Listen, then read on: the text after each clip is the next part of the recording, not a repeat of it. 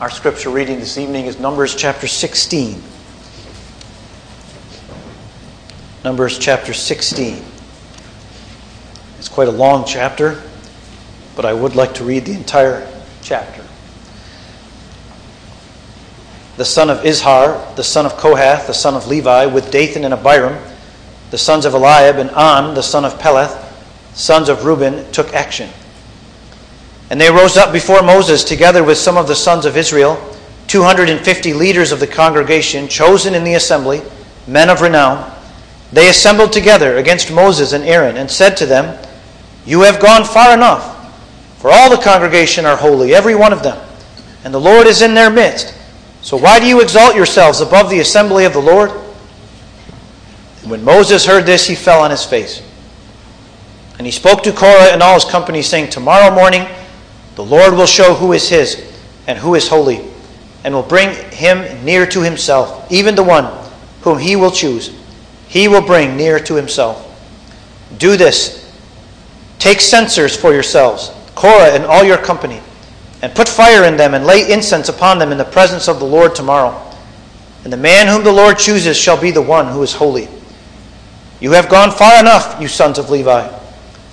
Then Moses said to Korah, Hear now, you sons of Levi, is it not enough for you that the God of Israel has separated you from the rest of the congregation of Israel to bring you near to himself to do the service of the tabernacle of the Lord and to stand before the congregation to minister to them? And that he has brought you near Korah and all your brothers, sons of Levi, with you? And are you seeking for the priesthood also? Therefore, you and all your company are gathered together against the Lord. But as for Aaron, who is he that you grumble against him? Then Moses sent a summons to Dathan and Abiram, the sons of Eliab, but they said, We will not come up. Is it not enough that you have brought us up out of a land flowing with milk and honey, to have us die in the wilderness? But you would also lord it over us? Indeed, you have not brought us into a land flowing with milk and honey, nor have you given us an inheritance of fields and vineyards. Would you put out the eyes of these men? We will not come up. Then Moses became very angry and said to the Lord, Do not regard their offering. I have not taken a single donkey from them, nor have I done harm to any of them. Moses said to Korah, You and all your company be present before the Lord tomorrow, both you and they, along with Aaron. Each of you take his fire pan and put incense on it. And each of you bring his censer before the Lord, 250 fire pans. Also you and Aaron shall each bring his fire pan. So they each took his own censer and put fire on it, and laid incense on it. And they stood at the doorway of the tent of meeting with Moses and Aaron. Thus Korah assembled all the congregation against them at the doorway of the tent of meeting. And the glory of the Lord appeared to all the congregation. Then the Lord spoke to Moses and Aaron, saying, Separate yourselves from among this congregation, that I may consume them instantly. But they fell on their faces and said, O God, God of the spirits of all flesh, when one man sins, will you be angry with the entire congregation? Then the Lord spoke to Moses, saying, Speak to the congregation, saying, Get back from around the dwellings of Korah, Dathan, and Abiram. Then Moses arose and went to Dathan and Abiram with the elders of Israel following him. And he spoke to the congregation, saying, Depart now from the tents of these wicked men, and touch nothing that belongs to them or you will be swept away in all their sin. So they got back from around the dwellings of Korah, Dathan and Abiram. Dathan and Abiram came out and stood at the doorway of their tents, along with their wives and their sons and their little ones. Moses said, By this you shall know that the Lord has sent me to do all these deeds, for this is not my doing. If these men die the death of all men, or if they suffer the fate of all men, then the Lord has not sent me. But if the Lord brings about an entirely new thing, and the ground opens its mouth and swallows them up with all that is theirs, and they descend alive into Sheol, then you will understand that these men have spurned the Lord. And as he finished speaking all these words, the ground that was under them split open, and the earth opened its mouth and swallowed them up and their households, and all the men who belonged to Korah with their possessions. So they and all that belonged to them went down alive to Sheol, and the earth closed over them and they perished from the midst of the assembly. All Israel who were around them fled at their outcry, for they said, The earth may swallow us up. fire came forth from the Lord and consumed the 250 men who were offering the incense. Then the Lord spoke to Moses, saying, Say to Eleazar the son of Aaron the priest, that he shall take up the censers out of the midst of the blaze, for they are holy. And you scatter the burning coals abroad. As for the censers of these men who have sinned at the cost of their lives, let them be made into hammered sheets for a plating of the altar, since they did present them before the Lord, and they are holy. And they shall be for a sign to the sons of Israel. So Eleazar the priest took the bronze censers which the men who were burned had offered, and they hammered them out as a plating for the altar, as a reminder to the sons of Israel that no layman who is not of the descendants of Aaron should come near to burn incense before the Lord, so that he will not become like Korah and his company just as the Lord had spoken to him through Moses. But on the next day, all the congregation of the sons of Israel grumbled against Moses and Aaron, saying, You are the ones who have caused the death of the Lord's people. It came about, however, when the congregation had assembled against Moses and Aaron, that they turned toward the tent of the meeting. And behold, the cloud covered it, and the glory of the Lord appeared. Then Moses and Aaron came to the front of the tent of meeting. And the Lord spoke to Moses, saying, Get away from among this congregation, that I may consume them instantly. Then they fell on their faces. Moses said to Aaron, Take your censer and put in it fire from the altar, and lay incense on it. Then bring it quickly to the congregation and make atonement for them. For wrath has gone forth from the Lord, the plague has begun. Then Aaron took it as Moses had spoken, and ran into the midst of the assembly, for behold, the plague had begun among the people. So he put on the incense and made atonement for the people. He took his stand between the dead and the living, so that the plague was checked. But those who died by the plague were 14,700, besides those who died on the account of Korah. Then Aaron returned to Moses at the doorway of the tent of meeting, for the plague had been checked. So far, the reading of God's Word. Well, congregation, in our study of the Catechism, which we uh, didn't do last week, but the week before, we left man under a curse. I trust you remember that. Under the curse.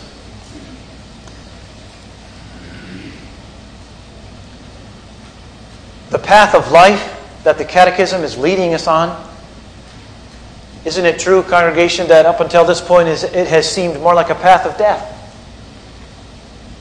It seems like the catechism and our instructor is, is leading us farther down into the depths of death. And it can hardly be called a path of life. Well, that changes this evening. That changes. And you might say the door is cracked open just a little. A door of hope for a hopeless people, for a sinful people but still a door of hope. And that's what we read uh, in the Catechism instruction. Uh, you can find this uh, in question 12.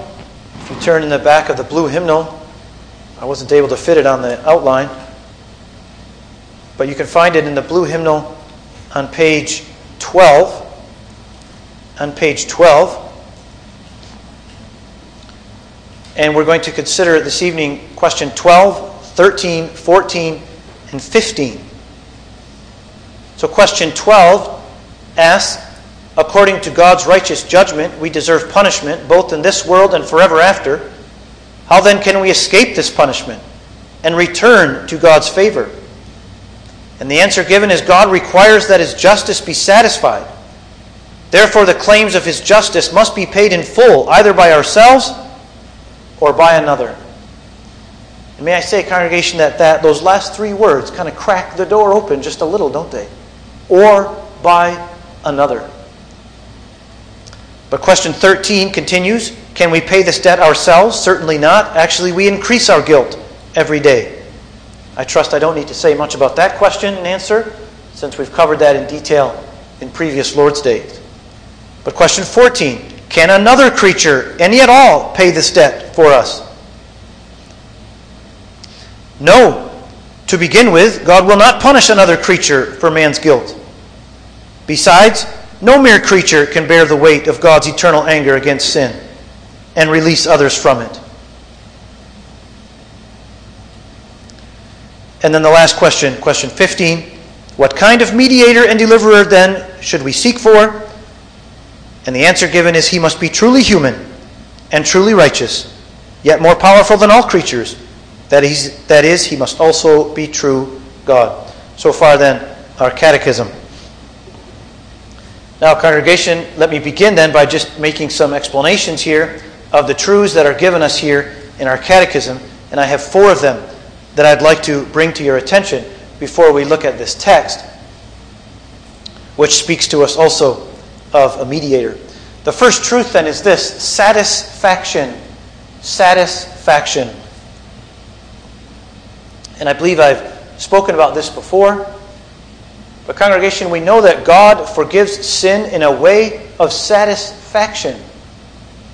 And I've given you the example before of, of you'll know that at the end of his term in office, the President of the United States will pardon people, right? He will, he will uh, find somebody who, or he, he knows many people who are guilty, and he, he lets them off the hook, so to say, right?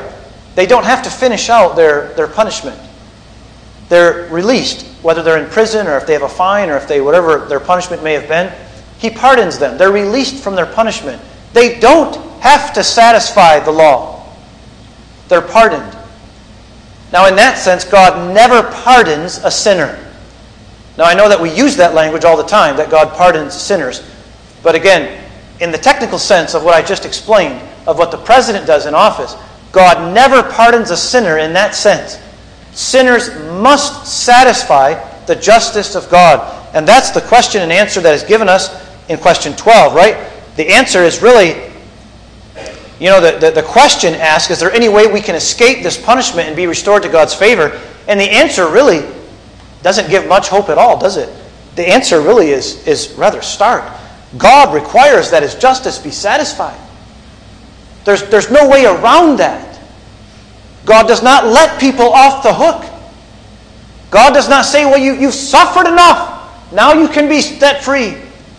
God's justice must be satisfied, and He demands payment to the, to the uttermost extent of it. God requires that His justice be satisfied. Therefore, the claims of this justice must be paid in full, either by ourselves, which we can never do, congregation, and that's why hell's torments are eternal because we never can satisfy the justice of God, or by another. And again, there the door of hope cracks open just a little, doesn't it? A door of hope, or by another. And so now the catechism is going to, you might say, latch on to those last three words. And our instructor is going to take us on then. Can we make this payment ourselves? Of course, that's out of the question, isn't it? Okay, and that's the second truth then. The second truth not possible for us to do. That's the truth given us in question 13 and 14. It is not possible for us to make satisfaction for ourselves, nor is it possible, says the Catechism, for another one, another creature, another created being, and I guess the, the thought here would be angels, right? To make satisfaction for us. And he gives us a variety of different reasons there. And he says in question 14, first of all, God is just, and he's not going to punish some other creature for the sin that human nature performed. A human sin, a human has to make satisfaction. And that's why an angel can't suffer in our behalf. Because angels didn't sin. Right? That's a simple fact of justice. Humans sin, and therefore humans have to make the satisfaction. But the Catechism goes on furthermore, no mere creature can bear the weight of God's eternal wrath against sin. So, congregation, to, to escape the punishment of God and for us to take the punishment of God, well, we wouldn't survive it. So, that, that's not an escape open to us either. Because if the wrath of God came down upon us, we would be crushed and eliminated. And, and we would not escape the wrath of God, we would be crushed under it. We wouldn't survive it. No mere creature can bear the weight of God's eternal wrath against sin. And then one final reason, and that is that human beings have their own sin. No mere creature can bear the weight of God's eternal wrath against sin to deliver others from it. We can't deliver others from sin that we ourselves are guilty of. Now, if there was a sinless human to be found, there might be hope for that person, although, again, for him, he wouldn't be able, even if he were sinless, he would not be able to survive the wrath of God. He would not survive that punishment. So he can't make satisfaction to God's justice for human sin. But again, the case is that every human has their own sins, and the least transgression requires God's infinite wrath against it. So, it is not possible for us to satisfy for ourselves or to satisfy for others. So, the third truth given us is what is needed. What sort of mediator, then, the question comes, must we seek for? And so, the third truth is what is needed. And the answer given us is one who is very man. In other words, he's human. He has to be human because humans sin. And only a human can make satisfaction for human sin. So, in the first place, he has to be human. But second, he has to be a righteous man. He cannot have any sin of his own that needs to be atoned for. And of course, he has to be more powerful than all creatures. That is, he has to be God. He has to be divine because only a divine creature can survive a confrontation or an experience, shall I say, of the wrath of God. This is the mediator that we must seek for in the third place, the third truth given us here. Now, the fourth truth, I would just like to explain, maybe in a little simpler terms, what a mediator is, because our catechism uses that term in question 15, and it's important, especially for our children now, to understand what a mediator is. And, dear children, and, and, and everyone, a mediator, you can think of a middle man a middle man. He's one who stands in the middle. Because a mediator assumes that there are two parties and they have a, a dispute, they have a quarrel. And a mediator has to step in. Now, I know that you young men and you young women that are involved in sports programs in your school are very familiar with this concept. Because when you're playing soccer or when you're playing football, right, or you're playing basketball, inevitably there are quarrels, right? Was that out of bounds? Was it in bounds? Did he cross the line or did he not cross the line? Right? Those kinds of quarrels come up all the time, don't they? And who's going to resolve them? Well, you need a mediator, right? And that mediator is in the person then of the referee or the umpire, right? There's always those kinds of people in almost all sports programs, right? They need those kind of people to make an impartial judgment about what the fact of the matter is. Now, listen to me now. Suppose that you were in a sports game. Let's just say soccer, for instance, now, okay? Let's suppose that you're playing a soccer game. And, and, and you find out that the ref of this soccer game is the son of the coach of the opposite team. You follow me? He's the son of the coach of the opposite team. Now, how would you feel about that? You'd say, well, that, that's not right. He, he's not going to make an impartial judgment, is he? he? He's going to be biased for that team. Okay, now that teaches us very clearly what a mediator has to be. What are the qualities of a mediator? Because a mediator cannot have a connection to either side. Now, in one sense, he needs to be connected to both sides, right?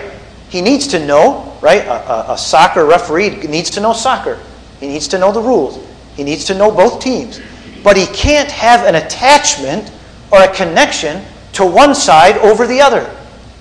He can't be the son of the coach of one team because, of course, he's then going to be biased in favor of that team. So, a mediator, an effective mediator, needs to be he needs to have an interest in both sides and not a connection or a unique connection, at least, to one side. Well, now, this brings to our understanding what a mediator is. because a mediator and also the mediator of our, uh, uh, of our own salvation. He needs to have a connection to both sides. And that's why our catechism and the scripture teaches us that the mediator is truly human. Right? He needs to have a stake, you might say, in the human side. And he's also divine. He represents God to us. And he stands in the middle. And he's human and he's divine. And that's why he can be the mediator for our salvation. And so that's the fourth truth then that is given us in this catechism answer. Well, congregation, let me leave that now and let's turn to our text. Because our text speaks to us in an Old Testament way of a mediator. Now, congregation, what an awful chapter of Scripture we read this evening. What a dreadful, dreadful punishment came upon the sons or the, uh, the, the, the, the, followers. Again, I can't say the sons, right? Because we, found, we saw this uh, from Psalm 49 that not all the sons of Korah died with him. But at any rate, those who followed Korah, Dathan, and Abiram. But let's consider then this, this uh, the both sides then, right? We have Korah, Dathan, and Abiram over here. We have Moses and Aaron representing God over here. And now we come to consider what happened here. What was Korah's issue? What was Dathan and Abiram's issue? What was their quarrel with Moses and with Aaron? Well, you can read that in verse 3, right, where Korah says, Everyone in the congregation is holy. And, that's a true statement, right? They were all holy. They were all equally set apart by God as his people. Moses, what makes you think that you can be the leader? And Aaron, what makes you think that you can be the high priest when the whole congregation is holy? Now, some very astute uh, students of Scripture have noticed something else. Would you take your Bible and turn to Numbers 3 and verse 30? And here we have to do a little genealogy. We have to do a little genealogy to understand this point. So if you can keep your finger in Numbers 3 and look at Numbers 16, verse 1 first. So we see that Korah is the son of Izhar, the son of Kohath, the son of Levi. Now in Numbers 3, you have all the different assignments given to the sons of Aaron.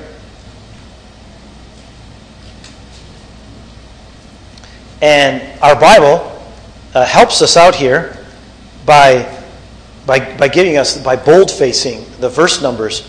But look at Numbers 3 and verse uh, 17, where we're given the names of the sons of Levi. So the sons of Levi are Gershon, Kohath, and Merari. Gershon, Kohath, and Merari.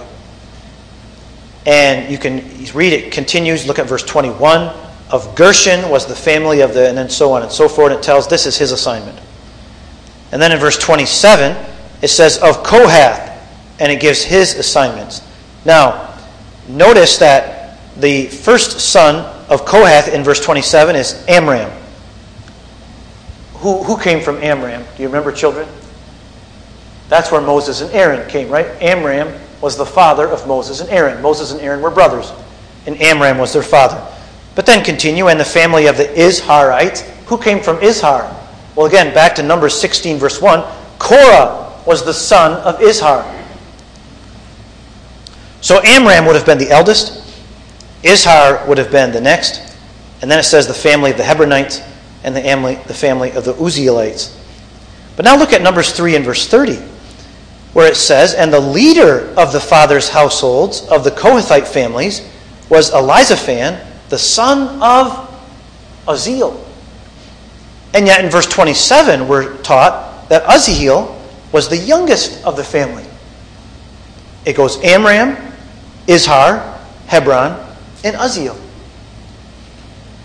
Again, it's a somewhat speculative, but, but not really that speculative, that Korah very likely resented the fact that this man who was the son of Uzziel, again, his name given us is Elizaphan, was made the leader of the Kohathite families. But what about me, says Korah? I'm the son of Izhar, who is older than, than Elizaphan, who, who comes from Uzziel. And you know that in the, in the, in the, in the, in the Hebrew uh, Near East in those times, right, they, they stood very much on age, right, and, and who you descended from. So, very likely, Korah's issue, or at least some of the seeds of his resentment, came from the fact that he had been bypassed.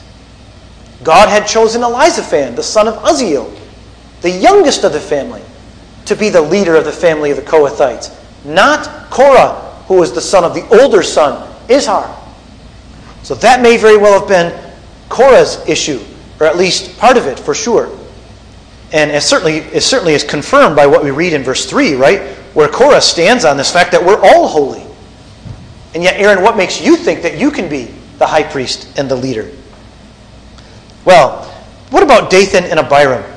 Now, we read in Numbers 16, verse 1, that Dathan and Abiram were not Levites. They were the sons of Eliab, and they were Reubenites, sons of Reuben. Now, I put on the outline there uh, what was very interesting to me, and that is a layout of the camp of Israel. Now, you see in the middle there is the tent of meeting, right? The tabernacle was in the middle. Then the priest, the sons of Levi, I'm sorry, not the priest, the sons of Levi, not, not all the sons of Levi were priests. But at any rate, the sons of Levi, Merari is on the north, and Gershon, well, I shouldn't say north, I don't really know that it's the north, but you can see he's on the top there, whatever direction that may have been and Gershon is on the left, Kohath is beneath, and Moses and Aaron with their families was on the right. Then all the other tribes are positioned around. By the way, you can read all this in Numbers chapter 2. But now, congregation, look at Kohath.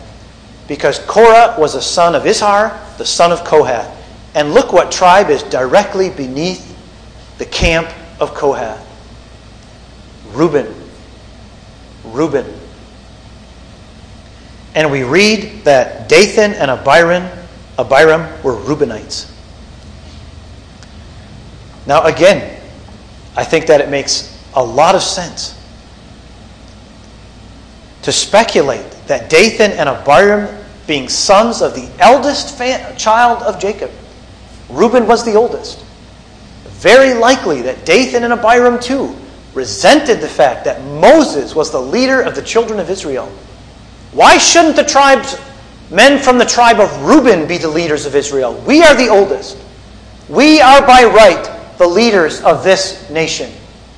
Now, again, the Bible doesn't explicitly say that, but the Bible does explicitly say that the tent, the encampment of the families of Kohath, was directly adjacent to the camps of the tribe of Reuben. And so, no doubt, there was mingling, and there was whispering, and there was talk going back and forth between those men. And Korah, Dathan, and Abiram, as so often happens back then and happens in our own day, that one person stirs up another person, and that person stirs up another person.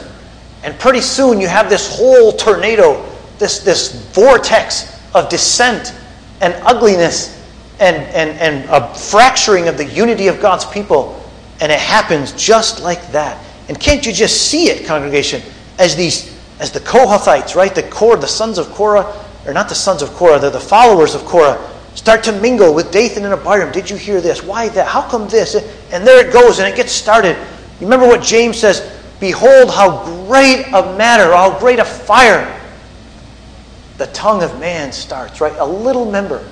But behold, what a conflagration, what a fire, what a storm it sets fire to. And then comes the judgments of God upon them. And you know the story that the sons of Korah, Dathan, are the followers of Korah, Dathan, and Abiram, are sucked into the earth and consumed forever. Now, congregation, it's staggering to me to read in verse 41 that on the next day, after all that they had seen, the congregation of Israel assembles again and grumbles against Moses and Aaron. Can you believe it? Is it possible that they actually could have seen the earth open and still they come back and they challenge Moses and Aaron, thinking that it was Moses and Aaron who killed all the, the uh, followers of Korah, Dathan, and Abiram. But once again, God makes it plain. And congregation, uh, again, if you can see uh, this scene, this awful scene of this rebellious, treasonous people standing before Moses and Aaron. And the wrath of God, you remember two weeks ago, I described the wrath of God as if it was a dam and a huge lake, a mighty torrent of water. And the dam is beginning to creak and to crack. But, congregation, here it is already beginning to break. Because we read that God reveals to Moses that the plague has already begun to spread throughout this rebellious people. And God says to Moses and Aaron in verse 45 Get away from this congregation that I may consume them instantly. Congregation, the wrath of God is about to fall on these people.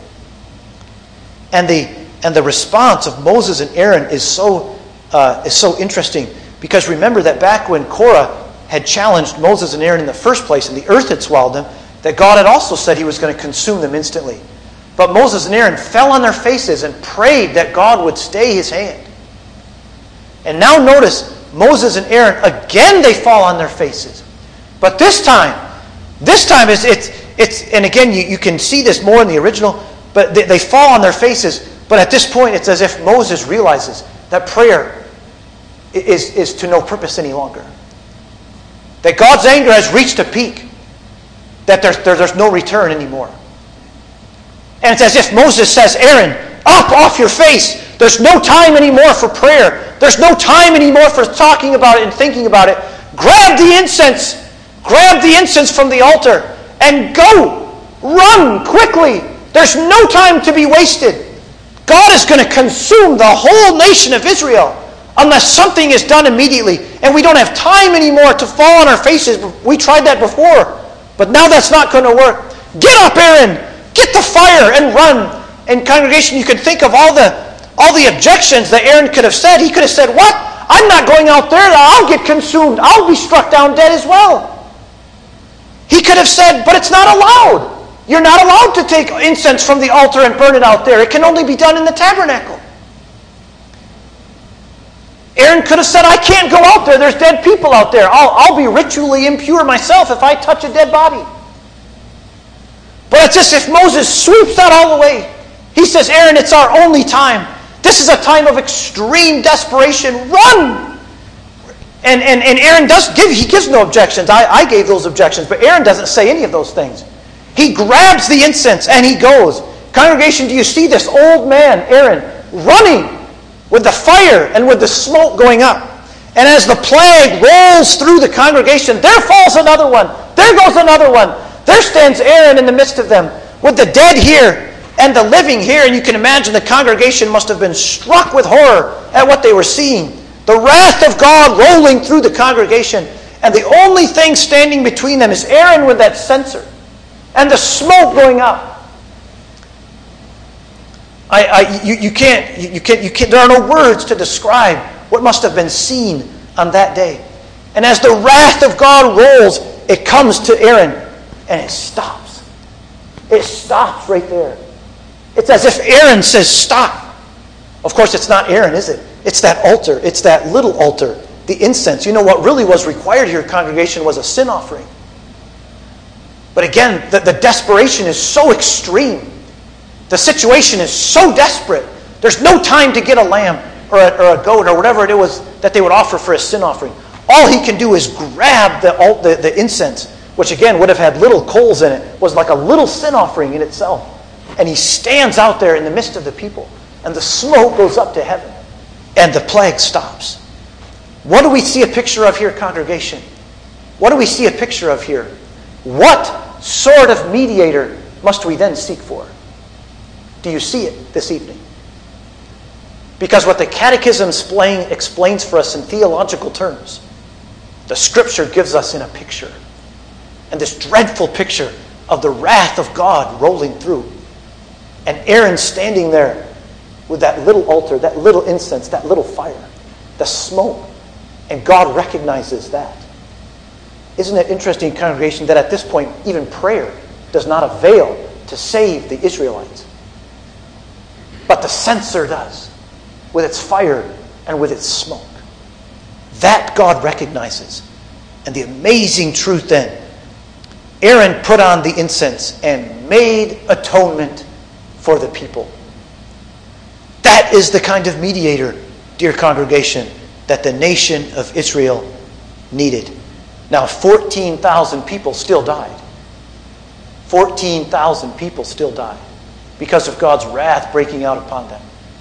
But Aaron ran and he stood in the midst of that people, and the plague was stayed. Congregation, what a beautiful picture of the gospel we see here this evening. And look at that quote that I gave you. Alfred Edersheim was a Jew who was converted to Christ. He wrote a huge book, wrote several huge books. And in that, in his section on the rebellion of Korah, he has this statement Never before or after was the gospel so preached under the Old Testament. And he actually made one exception if I had finished the sentence. He says, The brazen serpent was another such example. But those two, never before or after, in the Old Testament, of course, was the gospel so preached. Because here you see the wrath of God, right? You see the wrath of God against the sin and the treason of this people. You see the punishment of God, which is the death, the plague breaking out against this people, and you see the mediator. And congregation, what did we preach on this morning? That the God of Jeshurun rides through the heavens to your help. And now this evening, we see Aaron, a type of the great mediator, our Lord Jesus Christ, riding, not riding, running. Remember, I told you what happened when I saw Julia running down that sidewalk, ready to fall. How fast we ran after her. Now, in the same way, the God of Jeshurun rides to the help of his people. And in the New Testament, we have the Lord Jesus Christ as the greater Aaron, rushing to stand between the dead and the living. And he stands there. How? By entering into death. He, do you see it? He walked into the amongst the dead. Isn't he going to become impure? Yes. He was made sin that we might be made the righteousness of God in him. He entered into death, congregation. He entered under that curse that we spoke about two weeks ago. He went under it, and it fell on him. You know, I said to you that Aaron may have been worried that he might have been crushed under the wrath of God, while the Lord Jesus Christ was crushed under the wrath of God. That's why he cried out on the cross, My God, my God, why have you forsaken me? He entered into death as our mediator. Congregation, there's so many mediators that are presented to us in this world. There's so many Korahs who come forward. They will be our mediator. But God will provide a mediator.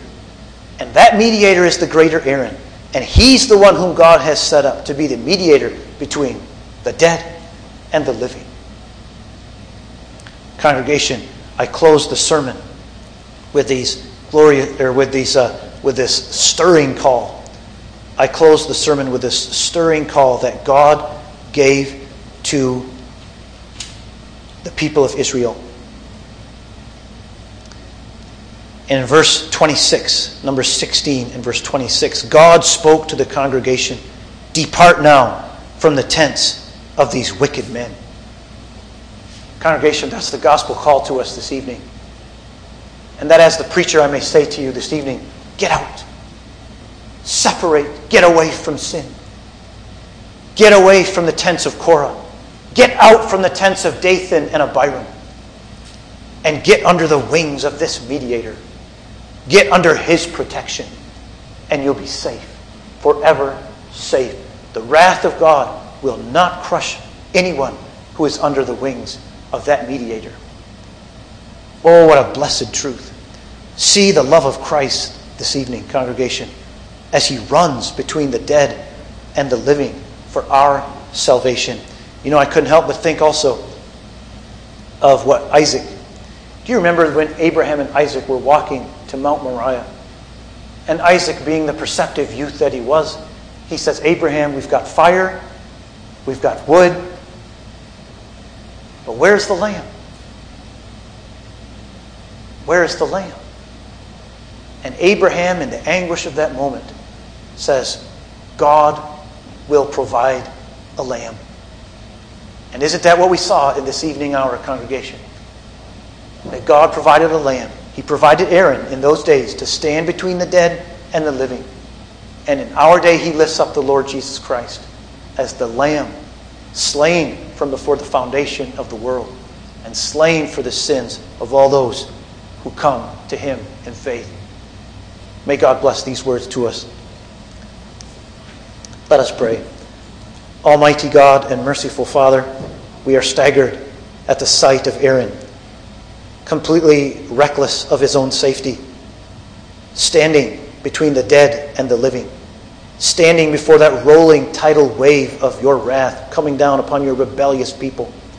And Lord, we rejoice to see the power of that incense, the power of that little altar that Aaron carried with him in his censer, and to see that that fire made atonement for the sins of this people. And that the Lord Jesus Christ also makes atonement for our sins when he also stood on the cross of Christ between the dead and the living. And so today he still stands between the dead and the living. And today he still stands and cries out, Look unto me, all ye ends of the earth, for I am God, and there is none else. He still rides upon the heavens to our help. O who is a God like unto thee, O Lord? Who is a God like the God of Jeshurun? Lord, I pray that you would fill us with thoughts of worship and praise for your great salvation that you've worked out on our behalf this evening. May we taste and see that you are good. And may we carry the power of this glorious mediator with us into the coming week. And as we continue down this path of life, as our catechism is leading us, Lord, I pray that we might evermore come to see the beauty and the glory of this mediator. Lord, will you bless us then this evening? Will you give us rest this night and prepare us for the work of the coming day, the coming week? And I pray, O oh God, that we would go about our work with joy and with gladness, and that we would do it as unto you and not as unto men. And we pray, O oh God, that we might do it from the power of this cross and this mediator. And all these things we ask in the name of Jesus Christ our Lord. Amen.